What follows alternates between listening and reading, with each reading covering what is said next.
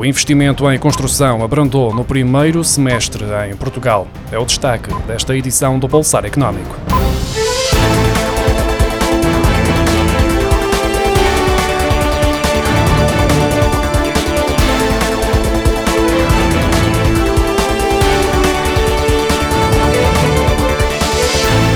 O investimento nas atividades do setor da construção abrandou no primeiro semestre, tendo sido registado um crescimento de 1,7%, quando nos primeiros 6 meses de 2021 tinha aumentado 4%, de acordo com o relatório da conjuntura do setor elaborado pela Associação dos Industriais da Construção e Obras Públicas. De acordo com o documento, a primeira metade deste ano foi marcada por uma forte redução do volume de contratos celebrados de obras públicas, que se deve ao facto do Orçamento do Estado de 2022 ter entrado em vigor já no final do mês de junho. Entre janeiro e junho foi registada uma quebra de 14,7% no volume de concursos lançados para empreitadas de obras públicas face a igual período do ano passado. Já o valor dos contratos de empreitadas celebrados e registados no Portal Base representaram uma quebra de 43%. No mercado imobiliário, o número de fogos em construções novas licenciados pelas autarquias nos primeiros 6 meses de 2022 atingiu os 15.558, um aumento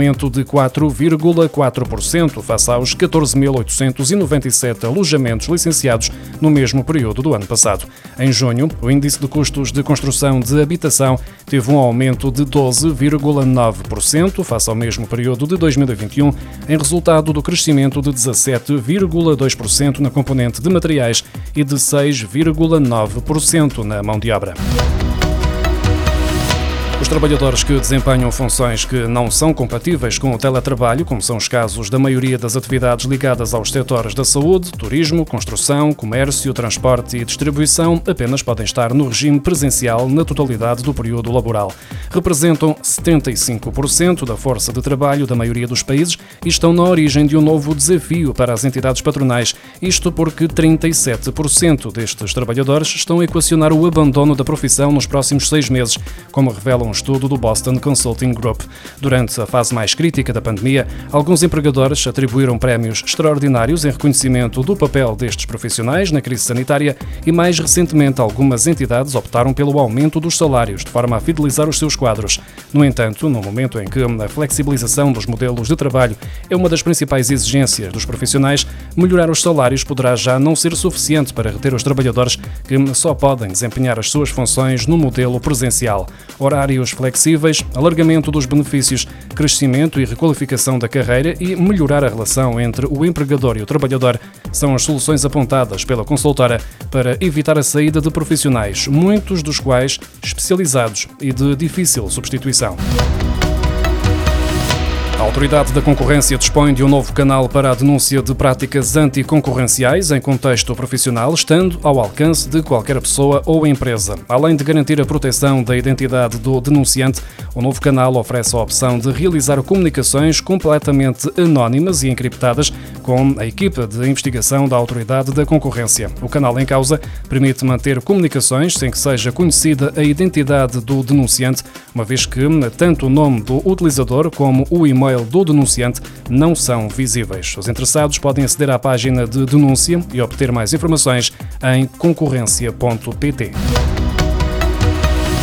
O pacote de medidas de apoio às famílias anunciado na segunda-feira pelo Governo prevê um aumento máximo de 2% nas rendas a partir de janeiro, de forma a evitar a escalada de 5,43%, com base na variação da inflação nos 12 meses terminados em agosto, apurada pelo Instituto Nacional de Estatística, e que seria este o valor máximo de aumento das rendas a aplicar a partir de janeiro. A medida que agora foi apresentada pelo Governo será compensada através da redução do IRC e do IRS dos senhores. No entanto, quem está a pagar a casa ao banco não viu na segunda-feira nenhuma medida do Governo para minimizar a escalada das taxas de juro. O Ministro da Habitação, Pedro Nuno Santos, afirmou esta terça-feira que o Governo está a acompanhar e a estudar medidas dentro das possibilidades do país para apoiar os proprietários no pagamento da prestação da casa ao banco. Os apoios às famílias anunciados pelo Governo, onde se inclui a atribuição de 125 euros a cada trabalhador que receba um salário bruto inferior a 2.700 euros mensais e também o complemento de 50 euros por cada dependente até aos 24 anos, valores que vão ser transferidos em outubro, estão isentos de tributação de IRS, ou seja, estes valores são líquidos, como esclareceu o Ministro das Finanças, Fernando Medina, na manhã desta terça-feira. Estes apoios vão ser transferidos diretamente para a conta bancária dos contribuintes, sendo necessário que tenham o IBAN atualizado nos sites das Finanças e da Segurança Social. Por outro lado, os 50% de pensão que vão ser atribuídos também em outubro aos reformados vão pagar imposto com base na taxa habitual que é aplicada às pensões.